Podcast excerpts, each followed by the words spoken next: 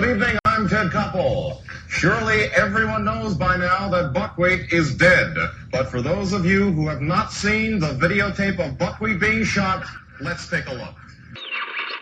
Hold on a minute. Wait a minute. Calm down and listen to me. Nobody's saying you can't own a gun. Nobody's even saying you can't carry a gun. All we're saying is you can't carry a gun in town. And here we are, D.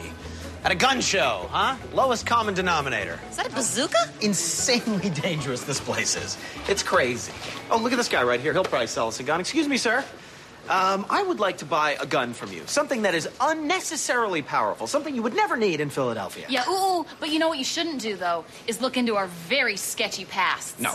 That's not a problem. We all got a sketchy past. Ty Webb. Heavy Longmire. Gustav Mateblanc. Is GLK London transmitting on the shortwave band on 10.4 meters at a frequency of 250 megacycles per second? This is GLK London transmitting on the shortwave band on 10.4 meters at a frequency of 250 megacycles per second. Can you hear me? Can you hear me? Can you hear me? Can you hear me? Come on then, Plato. Enlighten me. Hi, friends. It's your old pal Gustav, and as you could probably tell by today's title, it's just me. It is Can You Hear Me, the podcast. Normally three guys talking about stuff, but for today it's just going to be me. You know, with the recent attack on Parkland High School, there's been a lot of rhetoric and a lot of debate going on concerning gun control. And over the past few months, it's been mentioned off air between me and Ty and Heavy that we possibly might do a gun control episode. Now, that may happen once we have the full crew together, but in the meantime, I started to get some questions from friends and listeners, and I'd like to use this episode to answer those questions and provide some historical background about everything. Now, when we get the team together, we can have an actual debate and dig into a proper discussion. We probably won't get anywhere, but you know how that goes. I'll try to keep things as middle of the road as possible, but I can't make any promises. And also, I need to state that I'm not a lawyer. Nor am I a law enforcement officer, just a person that's been dealing with guns all my life. I guess the first thing we need to do is discuss what brought about the Second Amendment. You know, it actually goes back to English common law, which a lot of our early laws are built upon, although English common law had up to that point been questionable concerning actual liberty. But in English common law, it was established that the citizens should be armed, even though that didn't always help them out. But it came about with the Protestants and the Catholics and making sure one side didn't have the upper hand on the other after their revolution. And it stuck around, but obviously King George and his redcoats had something else to say about that during the revolution. But after the revolution, the Founding Fathers debated on how to enumerate our liberties. You know, the original Constitution doesn't have our Bill of Rights in it. That was added on. And while we were going through the Articles of Confederation and trying to find our way to a federal constitution that we would eventually have, the early states were adopting their own constitutions. And some of them began to deal with the right to bear arms during that time period. The Pennsylvania Constitution of 1776 explicitly enumerated the right to bear arms, saying the people have a right to bear arms for the defense of themselves and the state. Vermont's Constitution had two iterations, the first in 1776 and the second in 1786, and they both proclaimed that the people have a right to bear arms for the defense of themselves and the state. Massachusetts' 1780 Constitution asserts the people have a right to keep and bear arms for the common defense.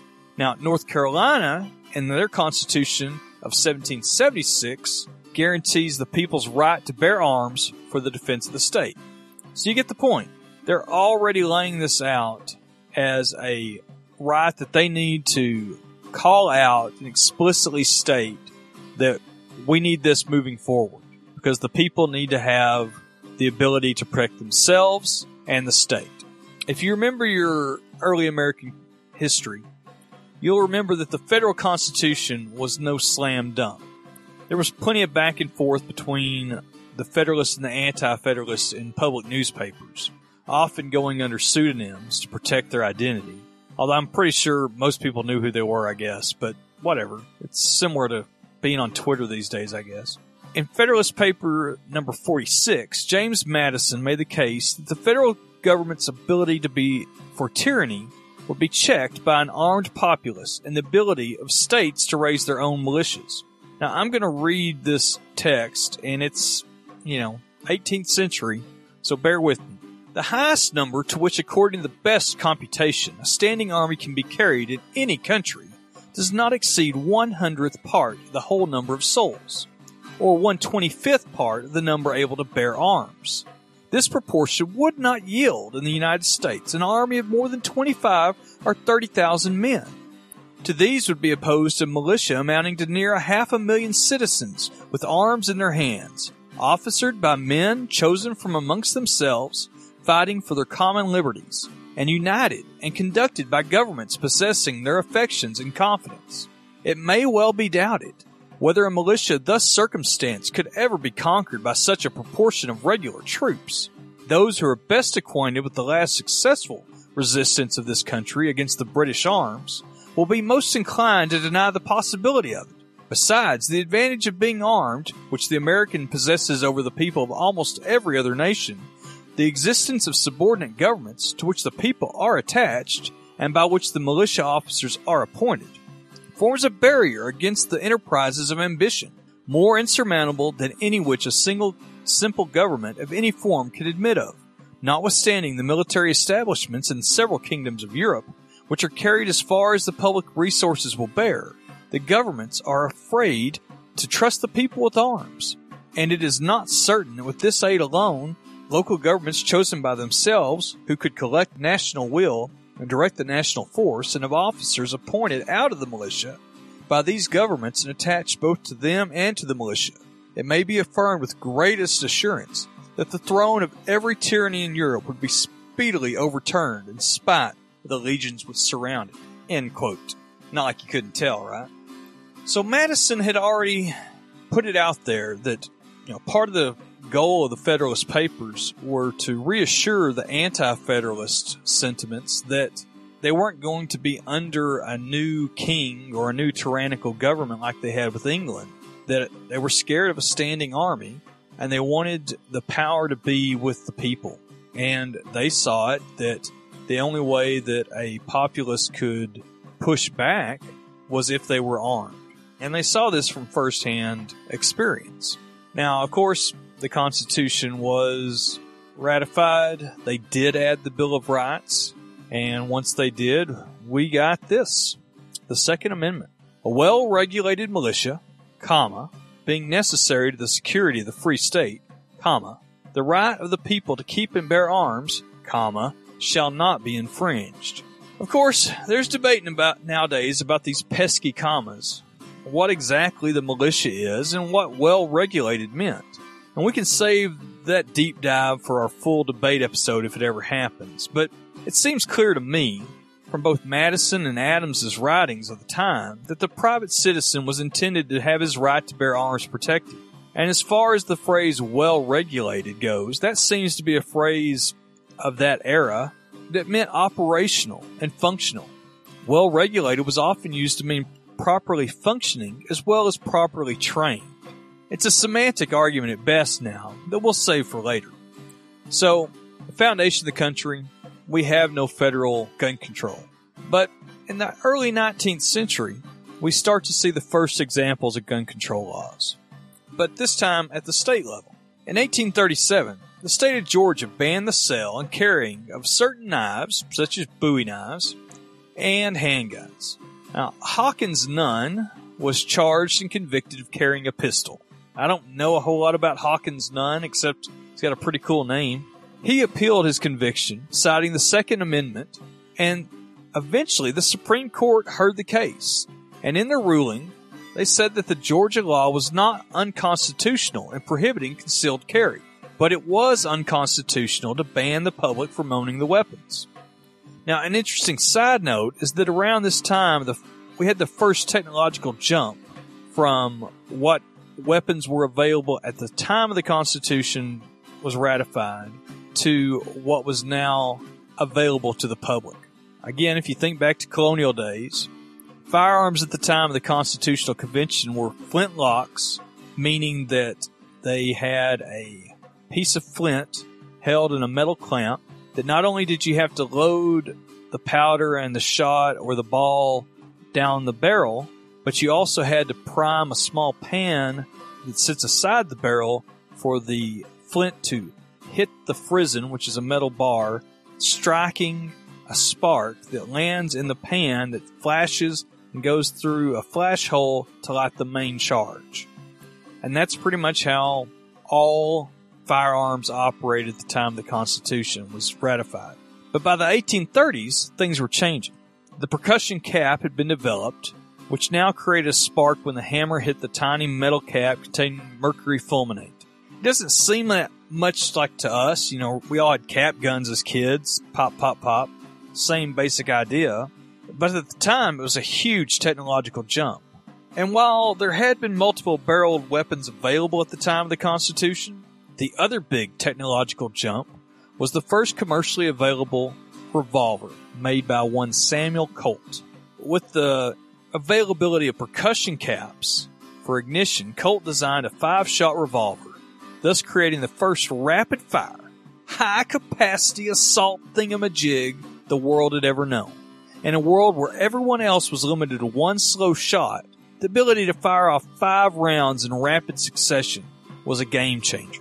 There's a couple of other instances where gun control comes up and is carried out, but the next big issue, in my opinion, concerning gun control involved a sad time of our national history.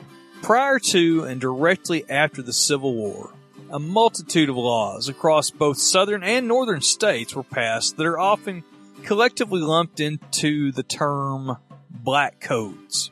Prior to the war, they were aimed at keeping freemen from having the same freedom that whites had. And after the war, they were used to oppress the newly freed slaves.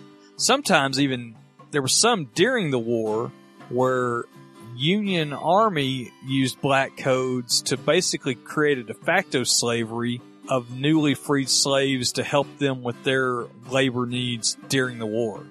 The black codes set up laws concerning vagrancy, which were then used to control the newly freed black population and create an additional de facto form of slavery, as there was a labor shortage on all of these plantations in the South, and now that the former slaves had no obligation to be there, if you could charge someone with vagrancy because they either couldn't produce a job or a certificate showing that they had a job or pay a tax, then you could go ship them off to some work farm, and under the guise of the law, you still had free or incredibly low-cost labor.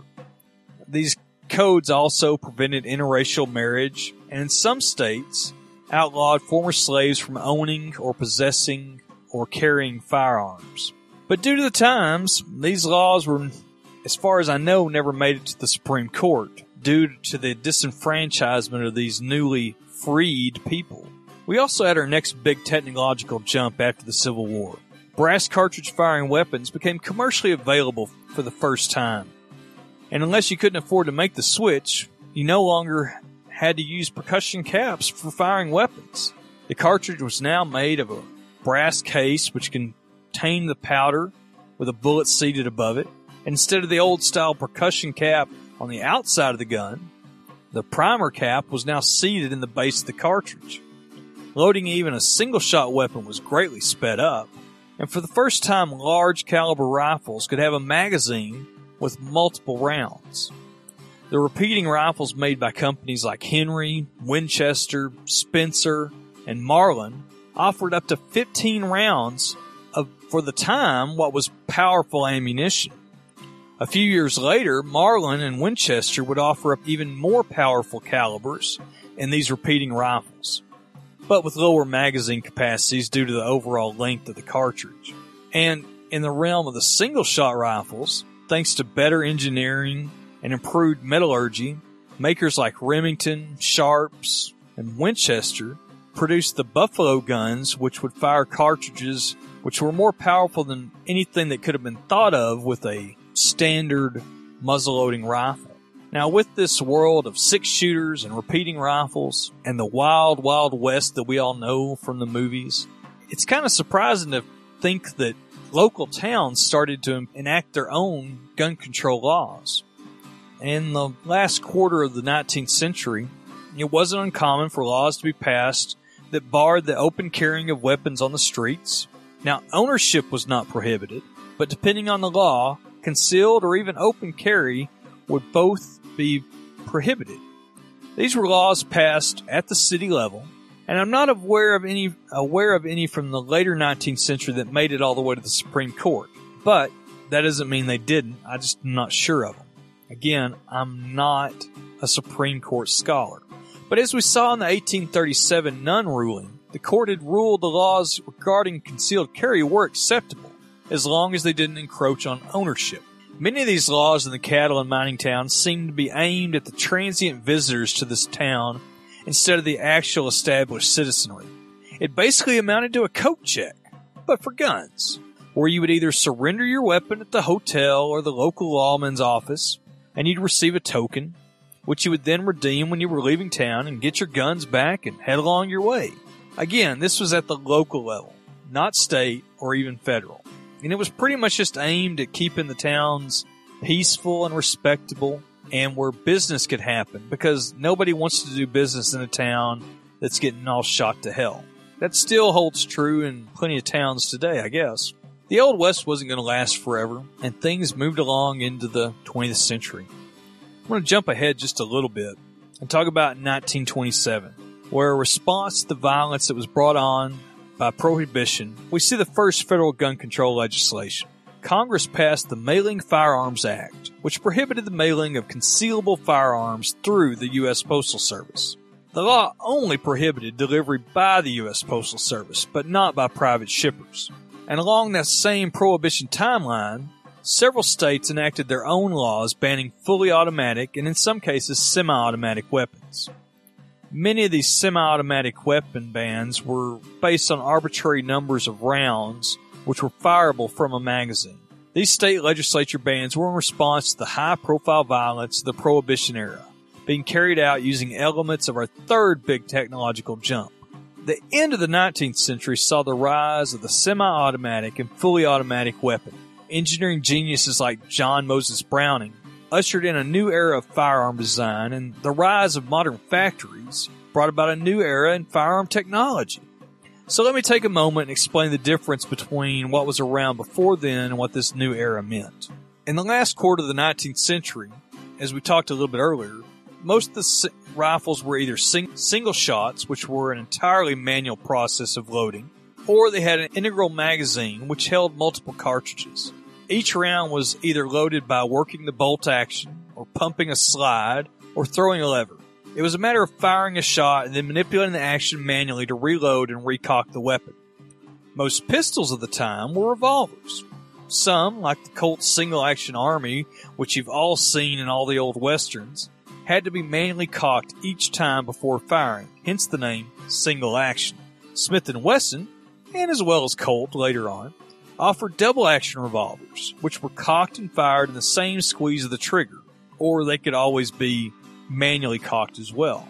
The end of the 19th century saw the decline of black powder and the rise of the smokeless powder. Now, not all gunpowder is created equal. Black powder is coarse and rough, it's inconsistent, and it's not as powerful. Smokeless powders, however, burn faster and cleaner, and they create more power, thus enabling modern cartridges to be more powerful and shoot further than ever before. A few detachable magazine-fed rifles began to appear, but they were generally bolt or lever action, and the handful of pistols which were magazine-fed were very expensive and European. And that's where John Browning came in and changed modern handgunning forever. While he designed several pistols, the Colt 1911 was the first large-caliber semi-auto handgun to take America by storm. It held 7 rounds of 45 ACP in the magazine and 1 in the chamber if you were so inclined. The 1911 was more robust and mechanically easier to manufacture, which would be a hallmark of many of Browning's designs, The U.S. military adopted the 1911 as its sidearm, although there were still revolvers also issued over the years. And with World War I, a new generation of doughboys were introduced to the 1911 during the war. And during Prohibition and the Depression, the 1911 was also used by high-profile criminals. As the age of smokeless powder progressed, semi-automatic and fully automatic rifles were slower to develop. Fully automatic, of course, means you pull the trigger and the gun keeps firing as long as you have the trigger engaged, or until you run out of ammunition. Semi-automatic means that only one round is fired per trigger pull, but the next round is subsequently loaded. I won't go into the weeds on this, but basically at the time, large caliber cartridges required very heavy and cumbersome designs. Browning designed the M1918 Browning Automatic Rifle, which you may have seen in Private Ryan. It primarily fired the tried-and-true 30-06 and weighed around 19 pounds with a 20-round detachable magazine, and it could fire around 600 rounds per minute. It was impressive, it was big, it was expensive, and it was heavy. There weren't a lot in general circulation. There were obviously in the military, there were some in law enforcement, but not a lot in civilian hands. On the other hand, pistol cartridges like the 45 ACP, which the 1911 uses, didn't require as robust of a design. So General John Thompson invented the Thompson submachine gun, which went into production in 1921 and went into the service of governments, businesses, private citizens, and you guessed it, criminals. You can't make a gangster movie about the 30s without a Tommy gun in it. By today's standards, it's heavy, but it weighed half of what a Browning automatic rifle did at only 10 pounds, and they have the option of 20 and 30 round stick magazines, as well as 50 and 100 round drum magazines. The Thompson fired faster than the Browning Automatic Rifle, or BAR, and while it was also expensive, it was still cheaper than the BAR and much more readily available. I've actually seen advertisements that they used to have, promoting the Thompson to help defend your ranch against coyotes or whatnot. It was just a different time. So a new era of weapon technology had arrived. And with the rise of prohibition-related organized crime and gang violence, the federal government stepped in again in 1934. But this time, they passed something much bigger than a simple law to prevent mailing pistols. This time, they passed the National Firearms Act of 1934, which is the foundation of federal gun control laws that we still use today. Much like how they went after gangsters with tax laws, the National Firearms Act, or NFA, as we'll refer to it from now on, is basically a taxation and interstate commerce law. The NFA establishes certain classes of firearms that were to be heavily regulated, registered, and taxed.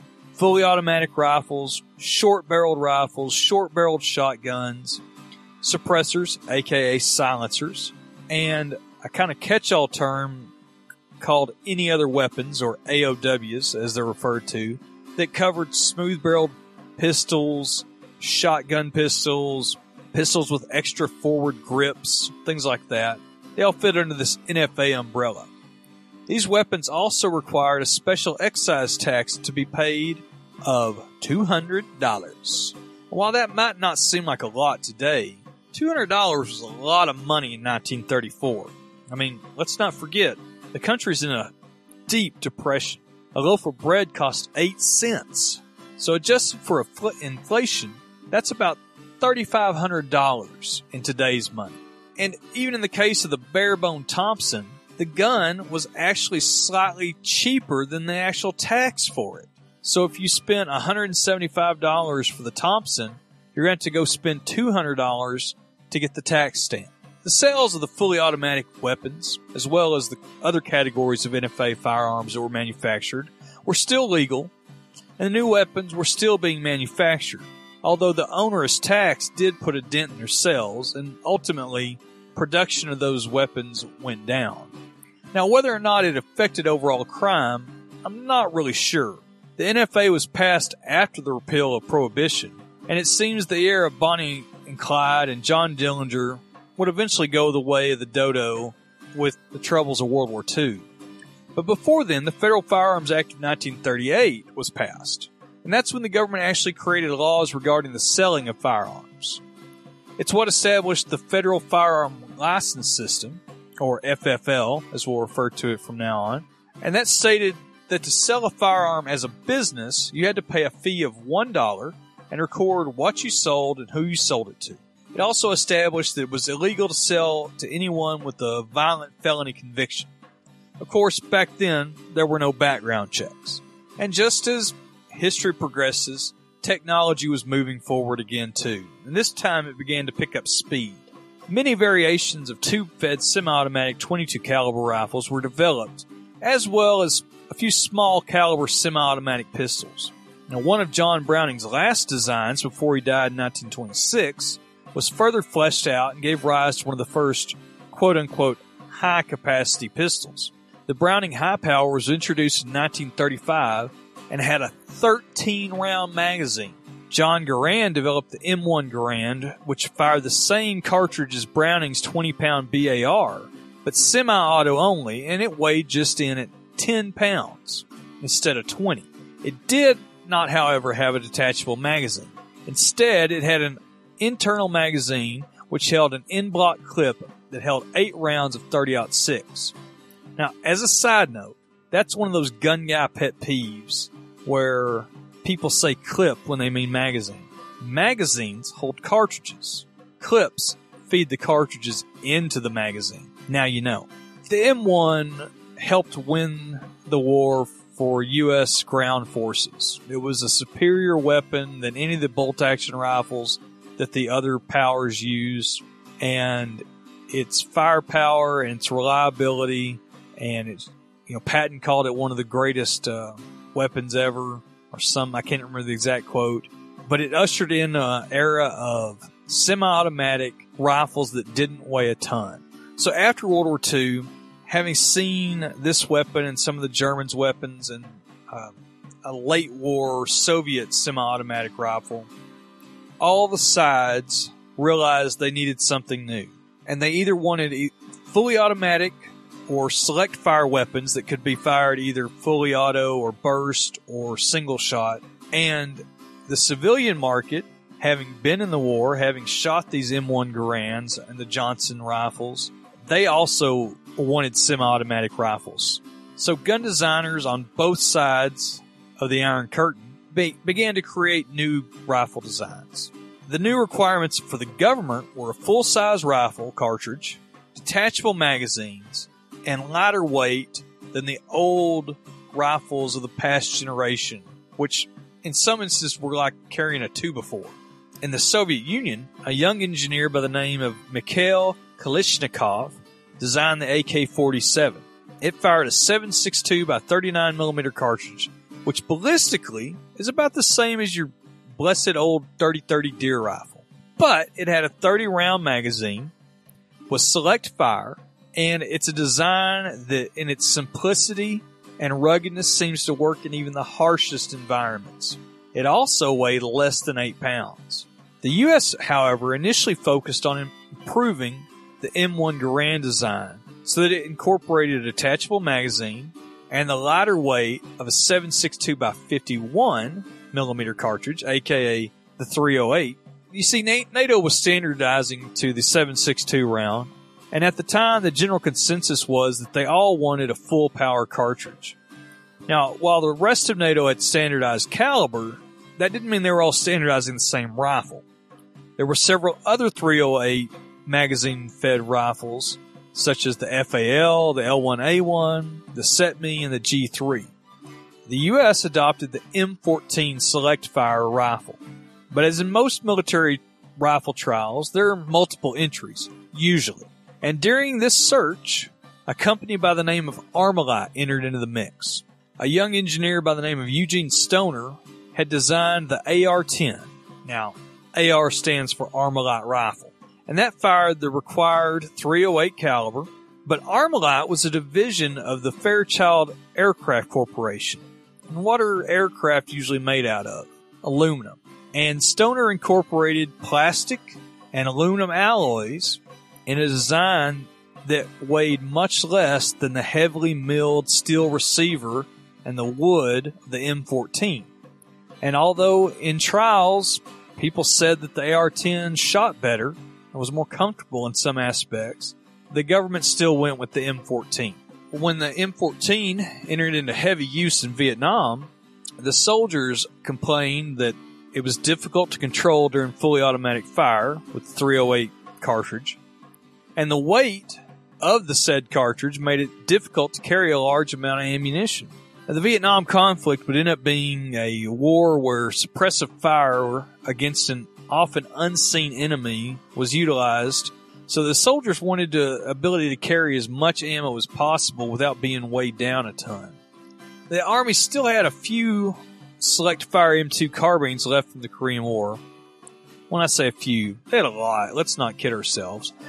But the .30 carbine was an anemic cartridge at best.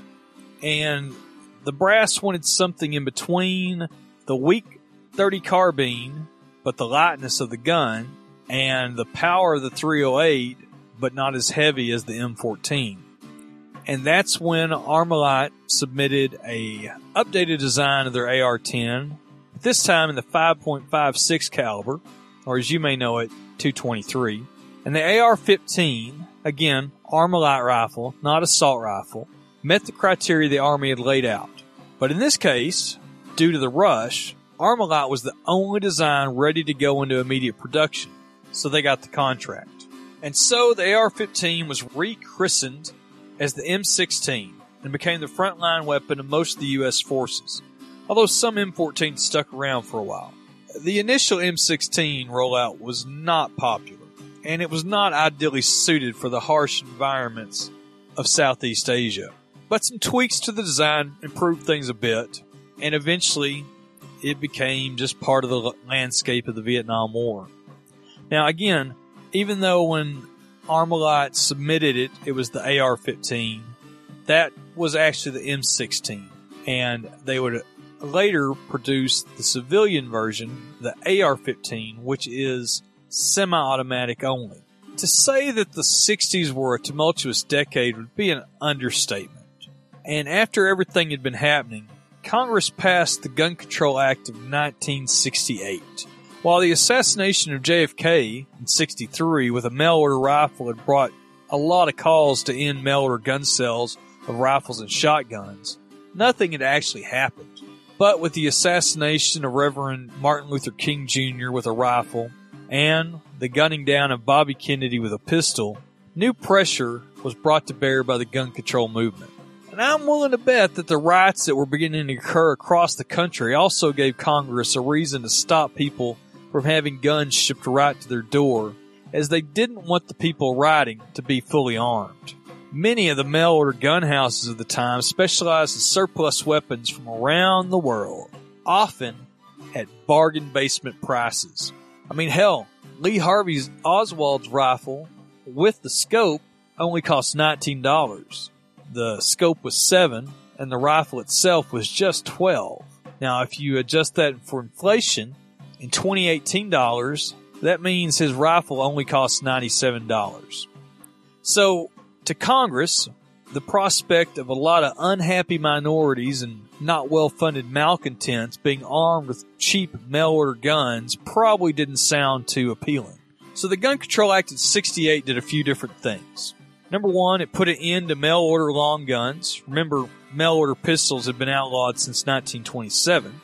It also made interstate commerce restrictions, such as, with exceptions for FFLs, of course, that you can't purchase a pistol out of state. Prohibited private sales between people in two different states, unless you went through a licensed dealer and had your own version of FFL.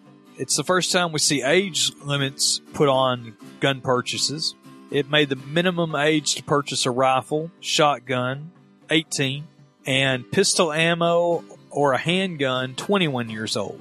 Now, you know, I mentioned the Thompson shoots 45 ACP, which is also what the Browning's 1911 shot. So there's obviously rifles that shoot pistol ammunition and vice versa, but that's the law, and that still holds true. You know, if you were a a young person and went in to buy a caliber that's in both pistol and rifles, they'll ask you, is this for a pistol? And if you say, no, it's for a rifle, they'll sell it to you. And if they, at most places, they may have changed now some, but if you had said it's for a pistol and you were 20, they wouldn't sell it to you. I actually had that happen to me a long, long time ago when, believe it or not, I was a young man. The Gun Control Act of 1968 also added limitations for imported firearms, not the stuff that's being manufactured in America, but things coming up from overseas that fall under a quote-unquote sporting purposes category. This clause actually prevents several models of foreign firearms from ever having been imported to the United States at all. Ironically, they have been imported for years to Canada, despite Canada's much stricter gun laws. But of course, where there's a will, there's a way, and a few companies over the years have taken on the role of domestic manufacturer where they import parts and they replace a certain number of foreign-made components or U.S.-made receivers to meet the requirements, and they assemble certain models, not those ones I'm talking about from Canada, but some other ones, and they're able to sell them. Now, sometimes the varying degrees of quality and success of these ventures are questionable, but they were the only ways you could get certain models of certain firearms over the years. On the civilian front, the GIs of World War II and Korea were quick to purchase semi-auto versions of their old M1 and M2 carbines, with both 15-round and 30 magazines available. These civilian M1s became one of the first widely available semi-automatic centerfire rifles with a detachable magazine on the civilian market. Seeing the popularity of the M1 carbines, L. James Sullivan and Bill Ruger updated and improved the M1 Garand design to offer a 5.56 rifle, but with the aesthetics of the M1 Garand. The civilian semi-auto version of the M16 was not widely available, but when Ruger introduced the Mini-14 in 1973, it became very popular, and from a practical standpoint was functionally the same as the AR-15. Both fired the .223 caliber, both had a 20 or 30-round detachable magazine, and cosmetically, they were only different since the Mini-14 came with a factory wooden stock, and the AR-15 had plastic black furniture. Eventually, AR-15s would become much more common, but they were expensive at the time because Colt was the only licensed manufacturer. After 1968, things pretty much settled down at the federal gun control level for a while. But then in 1972, the Justice Department created the ATF and spun off their firearm dealings, including FFL business and regulations, to this newly formed organization. The ATF developed a reputation for harassing FFL dealers, and since they were the only game in town, you just had to deal with it. But then the Firearm Owner Protection Act of 1986 changed things up a bit. The intent of the bill was to correct some aspect of the Gun Control Act, but as an example of compromise when it comes to gun rights, some things were lost, possibly never to return. One of its main purposes was to provide relief for the FFL holders from harassment by the ATF by limiting compliancy inspections to just once a year, unless a history of multiple violations had existed.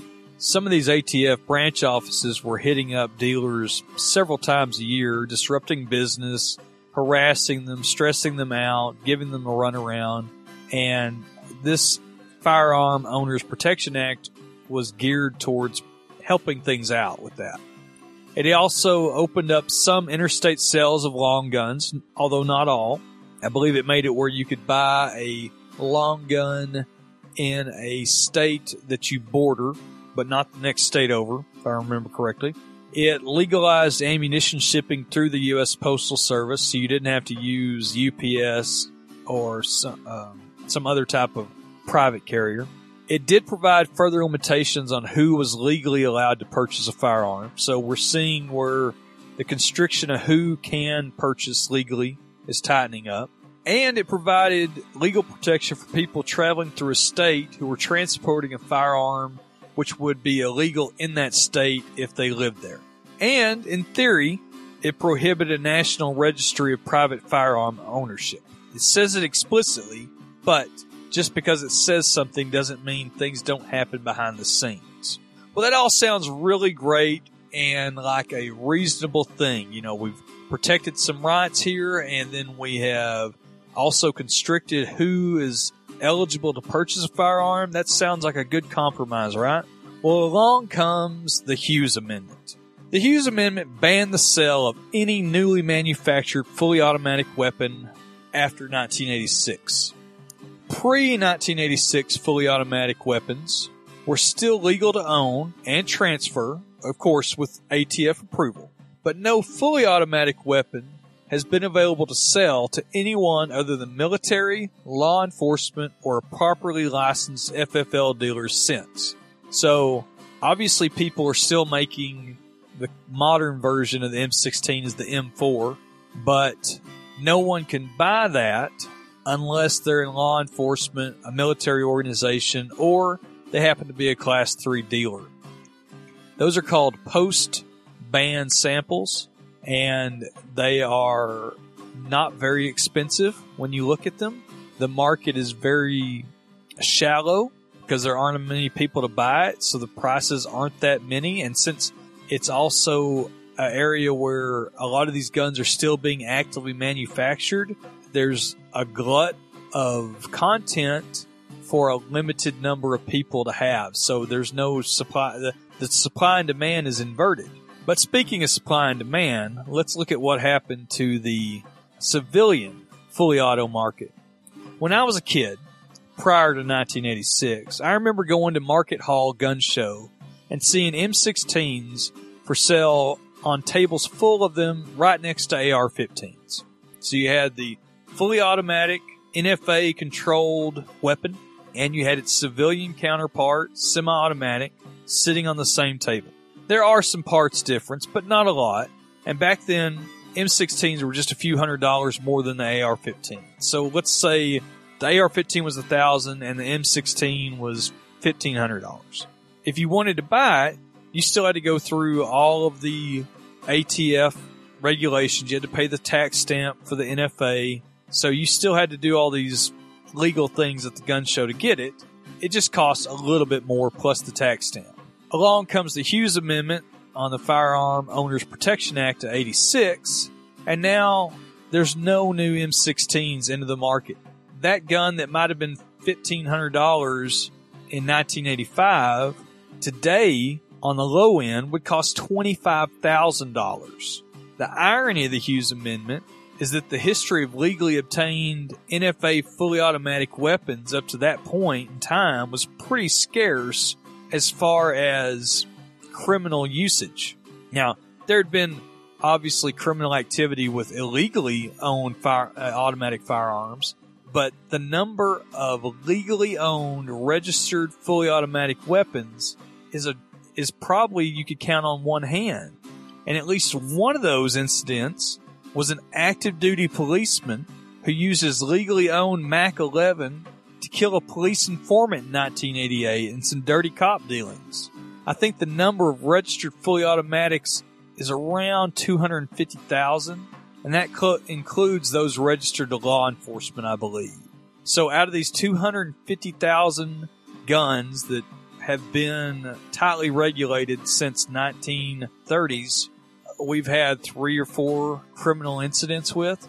Our next big piece of gun control legislation resulted from the attempted assassination of President Reagan and the subsequent wounding of James Brady, and that led the Brady family to tirelessly campaign for the Brady Law. And in 1993, the bill was finally passed. It required a 5-day waiting period on handgun purchases at the federal level, although some states already had that on their own books. And in addition, it also required local law enforcement to conduct a background check.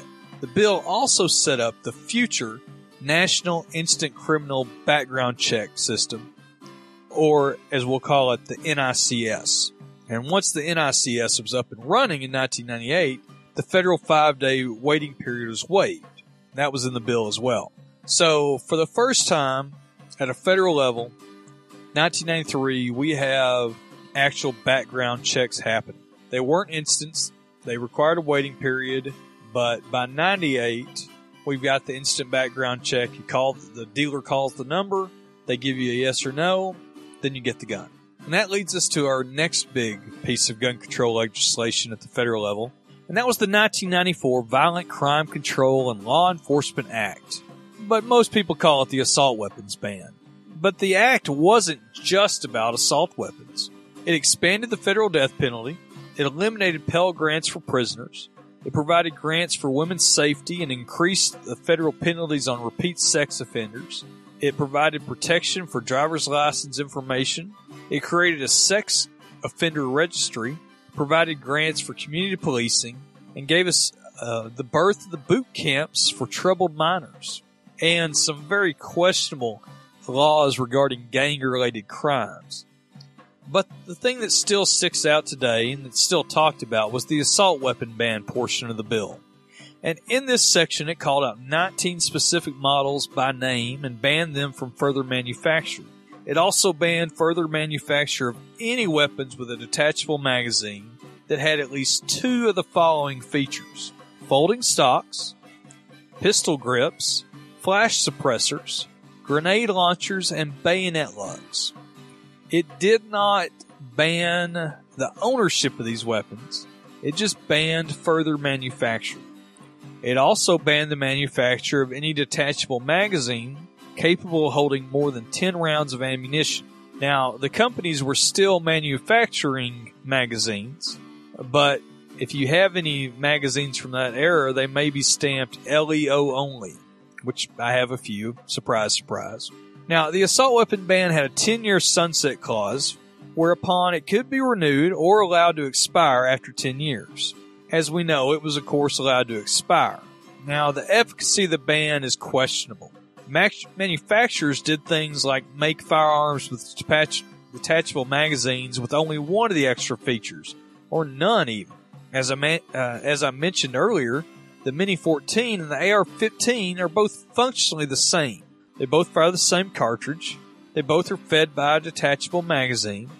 And they're both semi-automatic and fire a single round with each trigger pull. But from 1994 to 2004, you could only legally buy a new Mini-14, not a new AR-15. Because the Mini-14 had a wooden stock. It had no pistol grip. The standard model did not have a folding stock. The standard model didn't have a flash suppressor or a grenade launcher. Actually, you know what? It may have had a flash suppressor, but it didn't have a grenade launcher or a bayonet lug. Now, functionally, you may wonder what makes these features that a need for banning them. Folding stocks, I don't know. I mean, I guess you could conceal it. The pistol grip, I think people have been watching too many Rambo movies and things. I don't see why that was a banning issue. Flash suppressors really only do any good at night, so again, I don't know what that had to do with anything. Grenade launchers, well, we'll talk a little bit later about grenade launchers, but that's a whole nother issue. And bayonet lugs. I challenge you to find how many instances someone had been stabbed with a bayonet, but anyway, that was what the ban was. So that's how we got here to where we are today. As we stand right now, only a licensed FFL can sell a new firearm, and they can only sell it to someone who passes the NICS background check, or, at least in Texas, presents a valid concealed carry license. I think some other states do that as well. Now, individual states have their own laws, of course, and states like Hawaii and California and New Jersey being very strict, and then states like New Hampshire or Arizona being fairly lax. Now, you will hear people talk about the gun show loophole. And some people have also said that gun shows were just invented for people to sell guns without background checks. First off, there is no gun show loophole. Gun shows aren't like being out in international waters where you can do whatever the hell you want. If a licensed FFL does business at a gun show, then he has still got to go through all the paperwork, still has to do the NICS check every purchase. So when you see a big dealer at these shows, they probably have extra people with them just to handle the paperwork, helping the customer fill it out, and then sit there on the phone to talk to the NICS background check people. And since I've been going to gun shows for at least 10 years before background checks ever became part of the law, I know that they were not just created to sell guns without background checks. But, and this is a big but, we do have a private seller loophole. But private seller isn't scary like the word gun show. And when you use the word private, it hits a little too close to personal liberty. See, we don't hear this discussed very much. So from a federal perspective, there is no requirement for a private seller to do a background check before they sell a gun to another citizen. So if Ty wanted to sell me a gun, he would have no requirement to check and see if I was dishonorably discharged from the military. But on the flip side, currently there's no private individual access to the NICS background check system. So even if the private individual wanted to make sure the person they're going to sell to the gun is legit, they have no inherent way of doing it. Now again, this is at the federal level. Some states do have state laws requiring the transaction be handled by a licensed dealer, where they are charged a fee and have to fill out the paperwork. And some states require it be done by local law enforcement. And still a couple of other states issue a basically, I can buy a gun legally card. So while there is no gun show loophole per se, we do have a private sell loophole. Wait a second. I should say we have a private transfer loophole.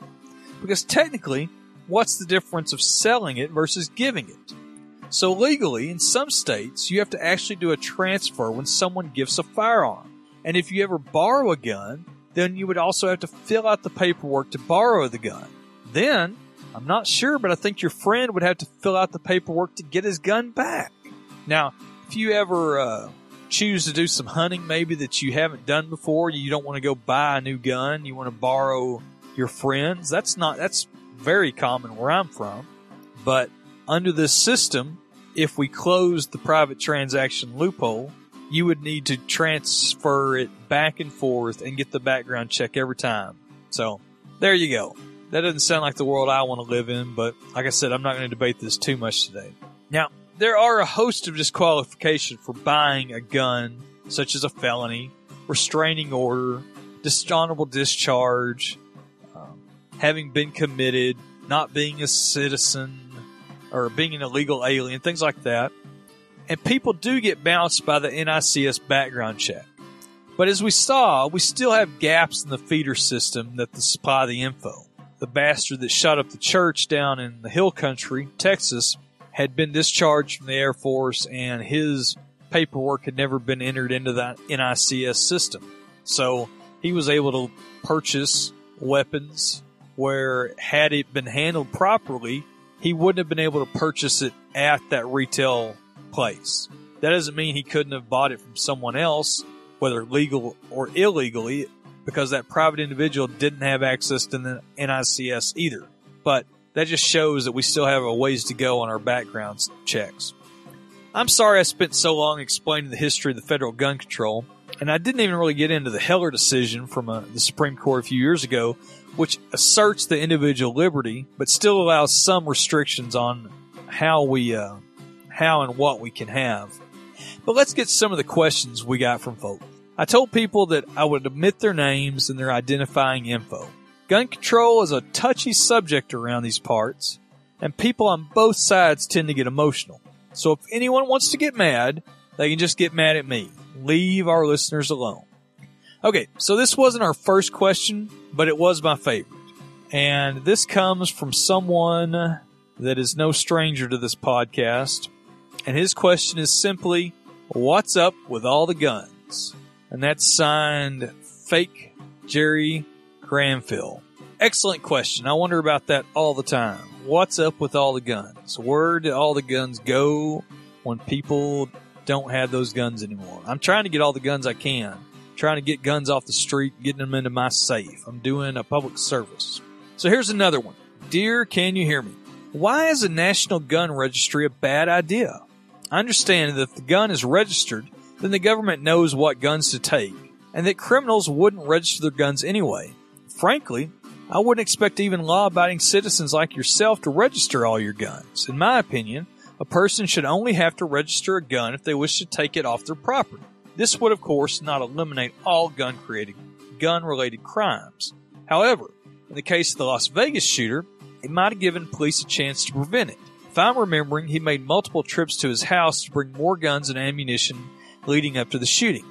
It's about an hour-long trip each way, and if any point of those multiple trips he'd been pulled over, it wouldn't raise a red flag. I think if anyone is caught with a gun that is not registered to them, they should be arrested. Signed, No, I Promise I'm Not Canadian. Well, Canadian, I appreciate the question, and I thank you for listening to us, but I think it shows some inherent problems with the registry and just what you said. Now, I'll admit it's difficult to address this one without putting on a tinfoil hat, but historically, registration can lead to confiscation. And in the case of criminals, I agree that they are not going to register their guns. So basically, you've created an additional burden on the law-abiding citizens. And as I mentioned, the Firearm Owners Protection Act prevents a national gun registry explicitly. Now, in Canada, they did implement a gun registry a few years ago. And of course, the Canadian version is much smaller because of the scale of the population. But it has been debatable on its successes, and it's extremely over budget. Now, as I mentioned earlier, the FFL holds onto all the paperwork. But if there's an investigation, the ATF takes the paperwork. And if that FFL ever stops doing business, the ATF takes the paperwork. So I have seen people wonder if the old paperwork that the ATF naturally compiles is combined with NICS data, there's the potential for an unofficial registry somewhere in the bowels of the Washington ATF bureaucracy. Now, the other factor with a registry that I think has certainly come into play now is that that doesn't even take into account homemade firearms. A lot of people don't know that from a federal perspective, as long as you follow all the NFA rules and are 922 compliant, which is another ATF rule, regarding the U.S. made parts, any person that is legal to purchase a firearm can also manufacture their own firearm. Now, you can't manufacture them to sell, but for your own use, you can build your own guns. Again, you have to make sure that you aren't building full auto weapons or short-barreled rifles or short-barreled shotguns or pistols with extra foregrips, vertical foregrips, or smooth bore pistols, things like that. But if you have the will and the tools and the patience, you can build a firearm at home. And now that can range from everything from primitive shotguns to artisan quality single shot rifles that are so beautiful they're works of art. And those have been makeable since before the Second Amendment even existed. You had people building rifles at home. You had people in the 50s building guns, 60s, home machinists, a better time when men knew how to mill steel. But now, with 3D printing and the rise of the 80% receiver, it's possible to build AR-15s, AK-47s, FALs, and a host of other semi-automatic versions of firearms, including belt-fed weapons of World War II. Not machine guns, mind you, just the semi-auto versions. You can build those at home. So if I've got people 3D printing AR-15 receivers or somebody bolting together a 10-22 out of sheets of aluminum that they've machined, there's no way to stop that. That genie's out of the bottle. Again, if you created a registry, I think you're going to create more criminals that you didn't have the day before because people aren't going to want to register their guns because they don't want the government to know that they have them. In addition, I'm personally skeptical of the efficacy of a national registry to prevent individual crimes. I think it would be effective at first in some cases if someone had registered their weapons and then was later on judged mentally unfit, or maybe they had a domestic abuse case and a restraining order enacted. Then the government could come and confiscate that person's guns. Now, that's going on in California right now. Maybe not at this minute, but that's something that's in play. I hate to use the term slippery slope, but I do worry about a slippery slope of increasing reasons of confiscation once you go down this path. And ultimately, people would not continue to register their weapons once they see this happen. So again, you've created a new class of criminal who'd previously been law-abiding. And as our friend, I swear I'm not a Canadian, swore, or guessed properly, criminals aren't going to sign up for the registry to begin with. So, in effect, by doing this, we're going to create a whole new group of criminals. Our friend mentioned red flags. And in the case of the Parkland shooting, there were some significant red flags there. But I will ask, what's the recourse for a red flag? Detainment? They haven't done anything yet. Although in the case of Parkland, there were certainly some issues that probably could have resulted in detainment. Are we going to do confiscation without due process? You know, due process is a tricky game. And then when you factor in HIPAA and questions about mental health, it becomes a literal, you know, bog of just how do we get out of this? But I appreciate the question, and I look forward to discussing this with the guys when we're all together again. Another listener had this feedback. Dear Gus, I'm a hunter, but not a gun guy. I have a 17 HMR bolt action and a Benelli Supernova 12-gauge pump shotgun. I choose not to keep a handgun because I see as many negatives as positives. I'm definitely not anti-gun, but at the same time, don't think we can just keep sitting around hoping it gets better. Even if you don't do an episode about gun control, I'd still be interested in hearing your thoughts. Signed, Elmer Fudd. Thank you, Elmer. I appreciate it. Well, I think a lot of people fall into that same category as you. Maybe they only hunt, or they only shoot sporting clays or something very specific. And they aren't gun people per se, even though they may even own a couple of guns. I don't advocate that we do nothing, but I do balance the overall rights of the citizenry against any specific action.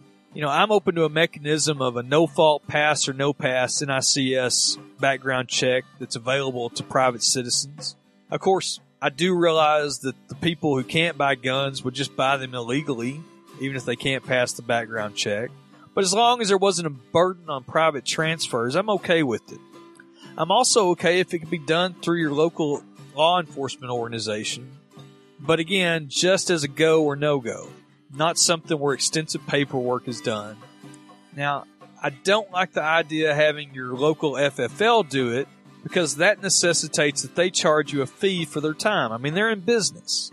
At least for law enforcement, we already pay the taxes to pay them, so I'm okay with them doing it for free. Although I bet they'd charge you some bullshit fee too.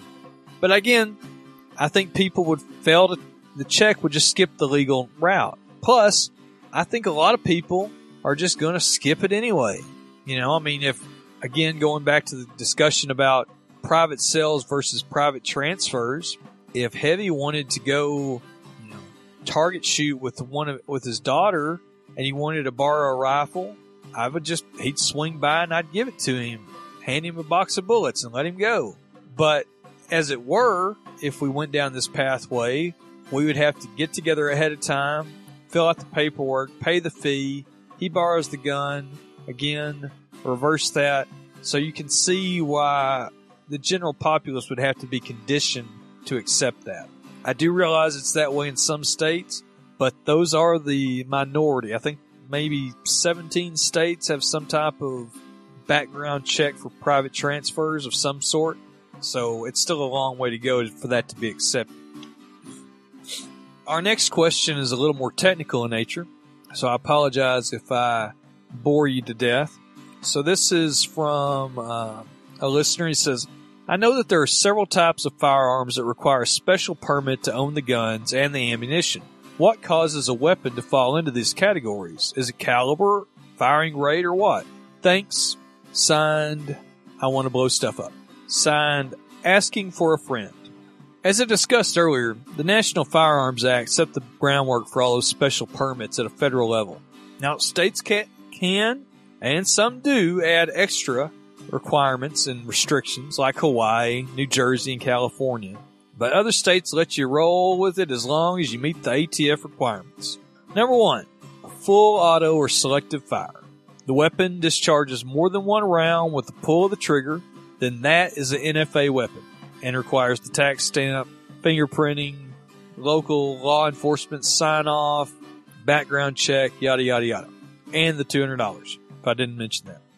Now, in this definition, we aren't discussing extra devices such as crank fire, bump fire, things like that. This is, and semi-auto doesn't fall into this category either, unless there's some type of design element that makes it too readily convertible to full auto.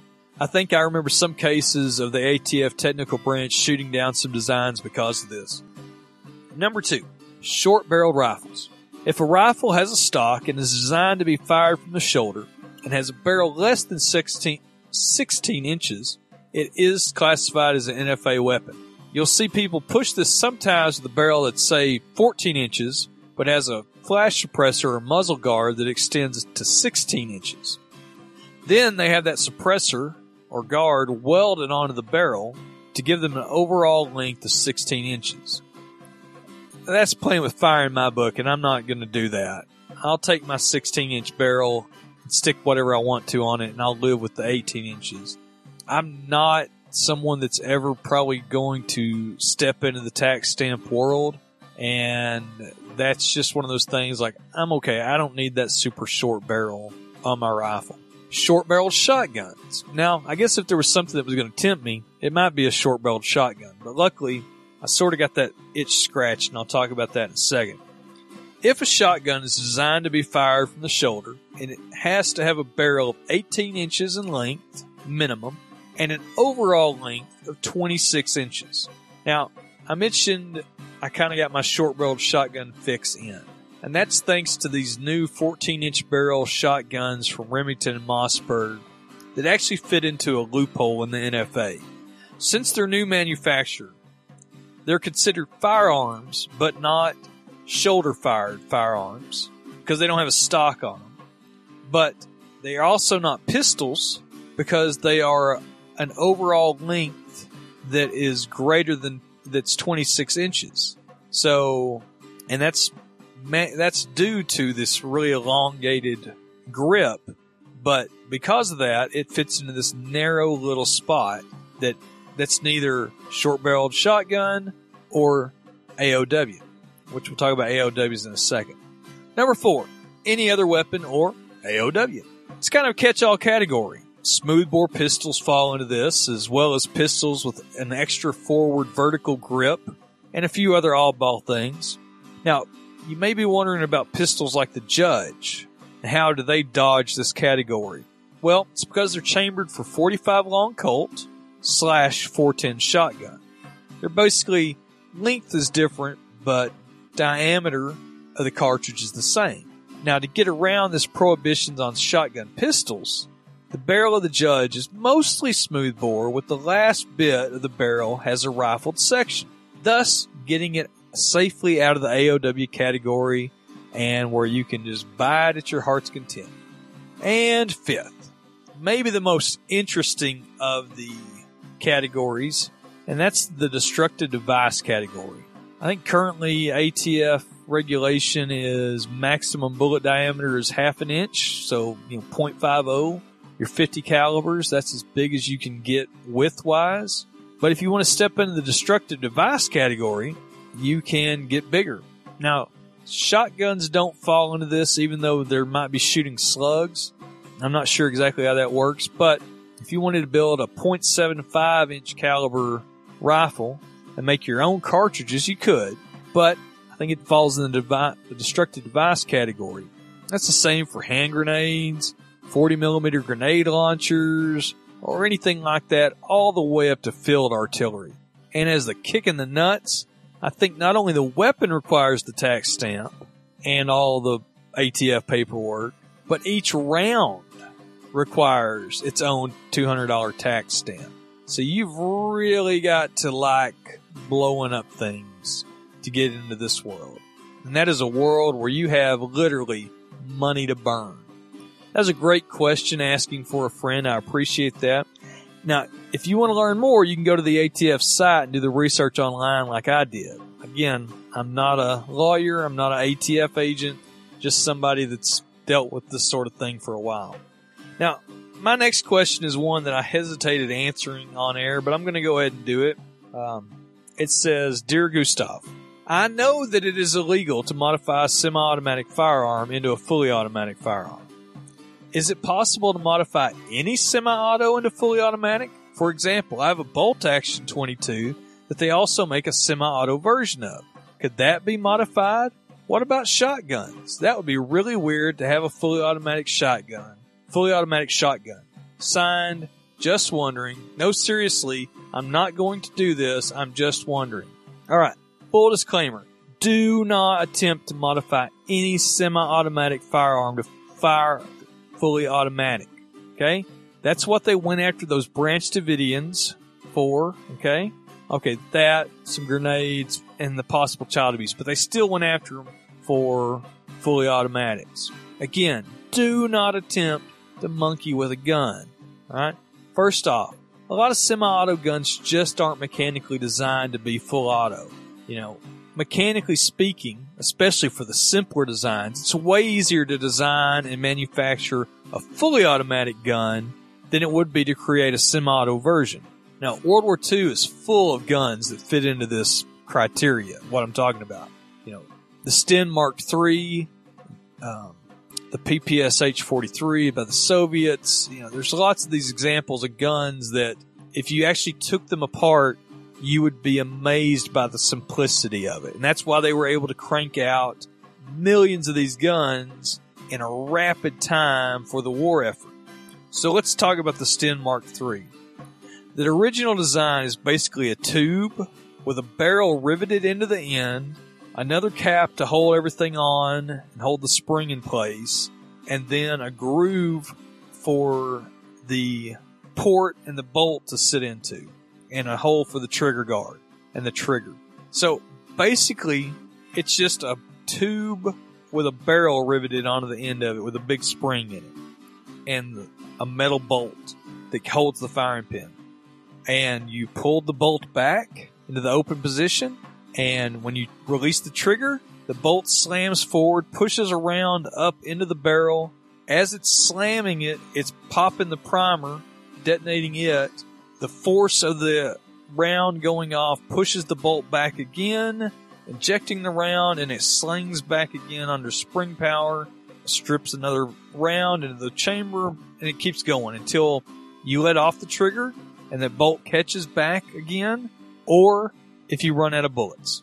It's incredibly simplistic. If you made a semi-auto version of this, of the same gun, you would have to redesign it almost from scratch, because now it would have to legally fire from the closed bolt. As I mentioned earlier, I know the ATF takes a dim view of open bolt guns because they're worried someone could convert it to fully automatic easily.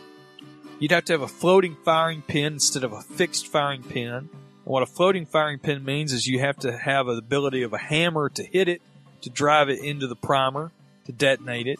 It's not just going with the bolt itself in forward motion.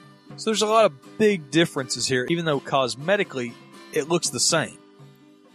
Different models of guns, semi-auto versions, sometimes have extra sections welded or machined to prevent fully auto parts from going into it.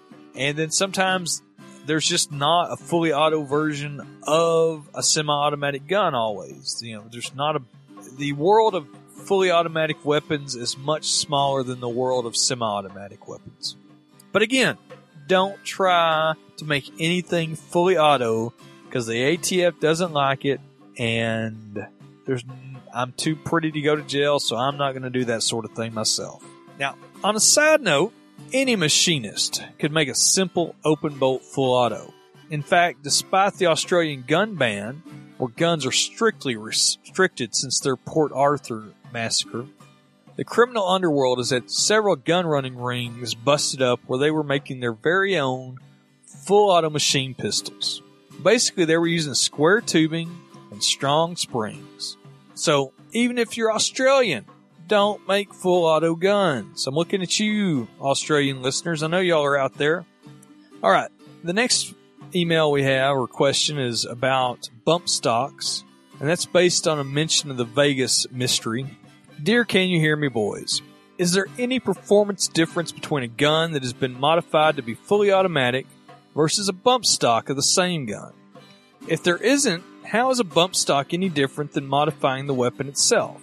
Signed, Bump in the Night. Well, Bump in the Night, I have never fired a fully automatic weapon, nor have I ever fired a weapon fitted with a bump stock. But I do know that both situations do not lend themselves to accuracy. You know, fully auto is for suppressive fire. It's not for accurate shot placement. And with each shot, the muzzle moves in an arc of motion away from the original point of aim. And I would assume that a bump-fired rifle is inherently even more inaccurate due to the movement of the gun against the stock. I think in the past I've mentioned I still can't believe the bump stocks got past the ATF technical branch. You know, historically, these guys have been some hard asses. Basically, designers and engineers submit prototypes or designs to the ATF technical branch to rule on whether or not an item is going to run afoul of the NFA or any other regulations out there. Even after I heard that they issued a letter saying they were cool with bump stocks, I kept waiting for a reversal, which I know that they had done in the past before in some cases. To be honest, I'm too cheap to want to waste ammo either with a full auto or a bump stock. Although, if you ever want to see something funny, there is a video on YouTube of an older gentleman riding a bicycle, maybe a golf cart or his tractor, through his property, shooting balloons with a fully auto Mac of some kind. And it's very blissful. He's just as happy as can be. Now, the next question's about mental health, and it's a bit longer and a heavier subject matter. Dear Gustav, after the Parkland shooting, the quick response from the pro-gun side was, this isn't a gun issue, but instead a mental health issue. Number 1, I think this is a can of worms that the pro-gun side hasn't thought out. If there was some kind of legislation written about mental health and gun ownership, can you imagine what would happen the first time an NRA member was judged unfit to own a gun? It would be a huge disaster. Now, secondly, there is little doubt in my mind that something has changed, and there are either more people with mental health issues or we're just more likely to seek help and be diagnosed. Personally, I think that just more needs to be done to have more mental health professionals available and try to reduce the stigma around the issue. If people are treated, hopefully that would trickle down to better decisions in preventing gun violence issues as a result of better mental health. Signed, Sigmund the Sea Monster Freud. Well, I admit that's quite the can of worms. First, I do agree that something has changed, and I'm not sure what. When I grew up in the 903 in the late 80s and the early 90s, half the cars and trucks in our school parking lot had a shotgun or a .22 in them. You know, no one was shooting up the schools then. Now, there was the suicide that inspired the Pearl Jam song, Jeremy, which happened around that time, but if I remember right, no one else was hurt in that. It was just traumatic to everybody involved. I'm not a mental health professional, at least as far as you people know, but I do know that inpatient mental health took a big hit in the early 80s.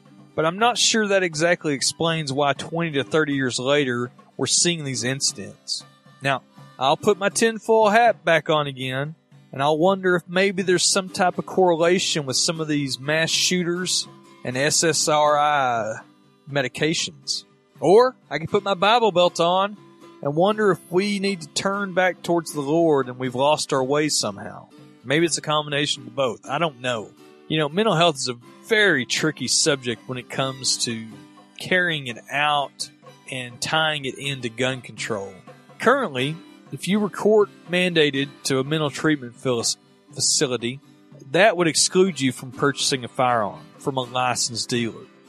But that exclusion is for a drastic event. You know, that doesn't exclude someone who's seen a counselor for about a depression or someone that's having anxiety problems or anger management issues, nor does being prescribed psychiatric medication exclude you from purchasing a weapon from a licensed dealer either. If we start talking about mental health, are we looking at adding those criteria to exclusion? Now, the only way that I could ever see this even working, even on a small scale, is requiring a face-to-face interview with a psychologist or psychiatrist each time a weapon was purchased. Now, I say each time because I've known people who were middle-aged professionals who suddenly suffered a psychotic episode and were never the same afterwards. You know, they had kept it together for almost 50 years, but one day they just snapped. And obviously, if they had already had the weapon while they were normal, then it wouldn't matter. But if they go to buy it now after this episode has occurred, just because they'd passed it and been successful with their interview in the past doesn't mean that would still hold today. The same could happen for domestic abuse, things like that. There's a lot of factors in there. Some countries do require you to take some form of psychological test. But I'm sure there are people that are twisted enough to do harm to others that could possibly pass a written exam with flying colors. But then again, even with an interview, it's subjective. And I'm concerned what recourse does someone have if they're denied their basic right? Is there some type of pro bono appeals process? You know, if you're lower income or even middle income, you may not have the money to fight this legal battle to buy a rifle or a pistol legally. So you've been, just from the sake of you don't have the time or the resources to do this, you're disenfranchised from your rights. So that gets into the same type of argument that people make about voter ID laws. You know, that it costs, some people can't afford to get to the DMV, or some people can't afford to pay for the ID even if they don't drive. So, you know, this is one of those things where I can see problems with it if you really look at it under the, go over it with a fine tooth comb. And it kind of smacks that it could turn into some situation where the psychological bar could be so high that you basically are taking yourself back to the days of shall issue gun permits, but instead of just on race or financial ability or who you know, it's all based on this mental criteria that's been established of mental health. Now, I do think our nation's mental health in general, not the mental health care system, but our actual psyche has taken a hit somewhere along the way. You know, when you look at the guys that perpetrated the Aurora shooting or the Gifford shooting, Newtown, the Charleston shooter, all these guys, they just look batshit crazy. Now, to my knowledge, most of them hadn't done anything that would preclude them, not all of them, but most of them would have been able to purchase a weapon if they were of age. Sometimes that's not even a factor. Or, you know, something, they hadn't done anything yet that would keep them from buying a gun thanks to a background check. So the question is, how do we root out a few crazies without eroding the rights of everyone else? Again, I don't have the answers in this episode. I'm not even sure in a full debate episode I would, but I did want to let that out there and let all the voices be heard. And then we have our final question. This one's about magazines. No, not Playboy, not Hustler, gun magazines. Dear Gustav, what is the current legal magazine capacity? I just did a quick internet search, and I see rifles with 30-round capacity, and I know there's even bigger out there. Outside of general rights and possible militia service, are there any real-world examples of why a capacity this size is practical? Do you have any thoughts on capacity size? Signed, does size matter? Well, federally, there is no current limit on magazine capacity. Of course, some states do have magazine capacity limits, and I believe Heller had no problem, the Heller decision had no problem with that. From a pistol standpoint, I would want as many rounds as a magazine as I can possibly get. You know, I own large-framed and small-framed semi-automatic pistols, and to be honest, if I had to use one in a situation where the chips are down, I want the one that has the most oomph, balanced with the most bullets. And that same goes for a shotgun. You know, if I had my choice between a standard pump with the plug in it to be legal for hunting, or if I can have the same gun just with an extended magazine and no plug, where I've got a couple extra shots, I'm going to take that extended mag version. And naturally, same goes if I was going to use a rifle for home defense. Now, you know, I want 30 rounds instead of 10 if I have my choice. And there was a thread on Twitter recently about why would you ever need an AR for hunting? And that thread was a bit of a ruse, but I bet. And it's an original configuration of .223. You know, some places won't let you hunt deer with a .223. Not to mention a lot of places have limits on the number of rounds you can have in a magazine while hunting. game laws are not the same as Second Amendment laws, okay, or gun control laws. They're two different things. And as anybody that's done any hunting, especially in Texas, knows, that game warden and his set of laws, they trump everything, okay? But to be honest, the 223 is a pretty anemic cartridge. Again, the government adopted it because it was lightweight. It wasn't as anemic as the 30 carbine was, but it shot fast and you could carry a bunch of bullets. I know people who use them for hunting hogs, and I know people that use them for hunting coyotes. I think they're probably a little bit better suited for coyotes, but I know people use them for hogs. But I would want something a little stouter. Now, if you stepped up to an AR-10 platform with a 308, I think that's great. Or if you moved up on an AR-15 and put a different upper on it and had a 7.62 by 39 like the AK-47 or a 300 Blackout, something with some oomph, then I think you have a pretty good hunting cartridge, much better than that 223. But again, that thread wasn't really about hunting, but was instead about trying to make the Second Amendment about hunting, which it obviously isn't. And we can see that based on Federalist Paper No. 46 if we didn't already look at that at the start of this. But here's my dirty secret, pal. Even though I built a couple of them, I don't really like ARs, or the AR platform for that matter. It's not attractive to me. It's not ergonomic to me. If I have to pick a semi-automatic magazine-fed rifle, I'm going to choose the FAL and 308. And because of the nature of the FAL, most of those mags are just 20-round magazines, so it's kind of a self-limiting thing. But if I could get 30-round mags easily and cheaply, I would buy them up too. Well, this has probably gone a lot longer than you expected. I know it's gone longer than I expected. I didn't think it was going to take this long, but it's something I wanted to try and give a little bit of background. Hopefully it is educational. Again, if anybody has any thoughts or questions, I welcome those. You know, I'm not the type to have a shouting match. You know that about me. But if you want to have a discussion, I welcome that. I doubt anybody's going to change anybody's mind when it comes to this sort of thing, and that's okay. But I do like it when people talk about the facts of the matter and kind of step back from the emotion. I get that it's emotional, but sometimes emotion brings hyperbole, and hyperbole gets taken as gospel later on, and things just get way out of sync with reality. So, if you would like to talk to me, I'm always on Twitter at RealGustav. You can email us at canyouhearmepod@gmail.com. And the next episode, I promise, will be lighter weight. It'll be me and Ty dishing out jokes and answering Twitter questions, if I remember correctly. So be sure to tune that in. And again, I apologize for giving you kind of a dry episode, but I felt that it was the time for it. So let us know what you think, and I guess we'll talk to you later. Adios. Bye. Esto manicomio. Вы хотите меня видеть? Да, да. Идите в спортивные и рабочие викиды и принесите мне государственную форму 4473. Желтое в той картотеке не имею полного описания оружия.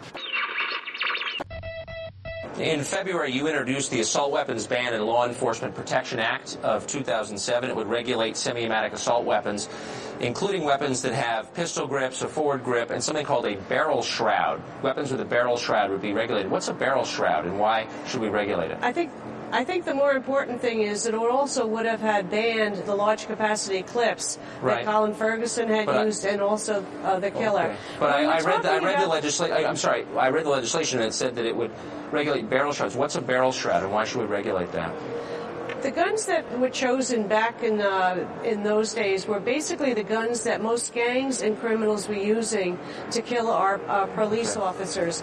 I'm not saying it was the best bill, but that was the best bill that could get out at that particular time.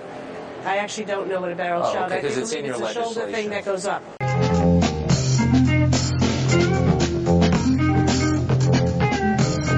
This is a ghost gun. This right here has ability with a 30 caliber clip to disperse with 30 bullets within half a second. 30 magazine clip in half a second. And World Class Championship Wrestling, I'm Bill Mercer with Jay Salley. Good night from Dallas, Texas.